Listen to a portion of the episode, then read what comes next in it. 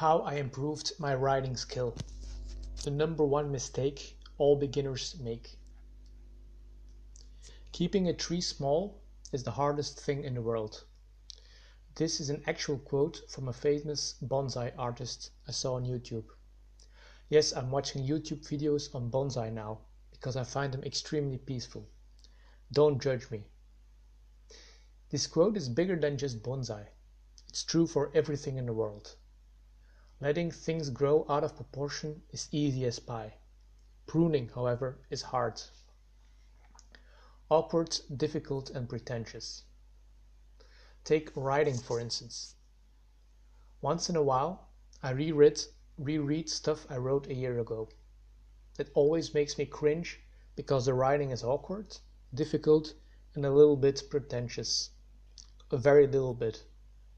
My writing has improved a great deal and the biggest difference is how simplified it has become. I used to push three or four ideas in one piece because I was not confident enough to go with only one idea.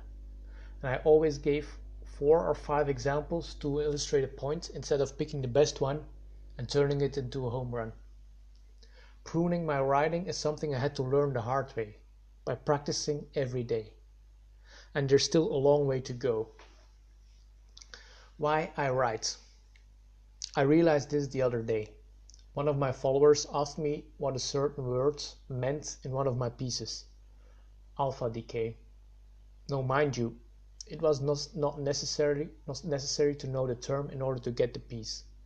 That's basically why I chose that word. Its obscurity made sense in that story. But still, it made me realize how important simplicity is. I write because I want to be read. And I assume that's probably true for most of us writers. So in order to be read, I want my writings to be clear and simple. I don't want people to have to study my pieces for two days straight to understand what I'm saying. Nobody is going to do that anyway, right? The end of me. Medium is awesome for writing because because there's no limit on how long your pieces can be. I think. But it's not because there's no limit that you shouldn't limit yourself, especially if you're a pro prolific writer like me. I could not write 10 minute pieces every day.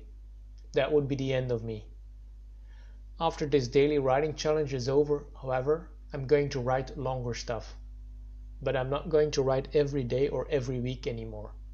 That's going to be hard because writing is a lot writing a lot is easier than not writing at all at least for me. But uh, cutting back is hard.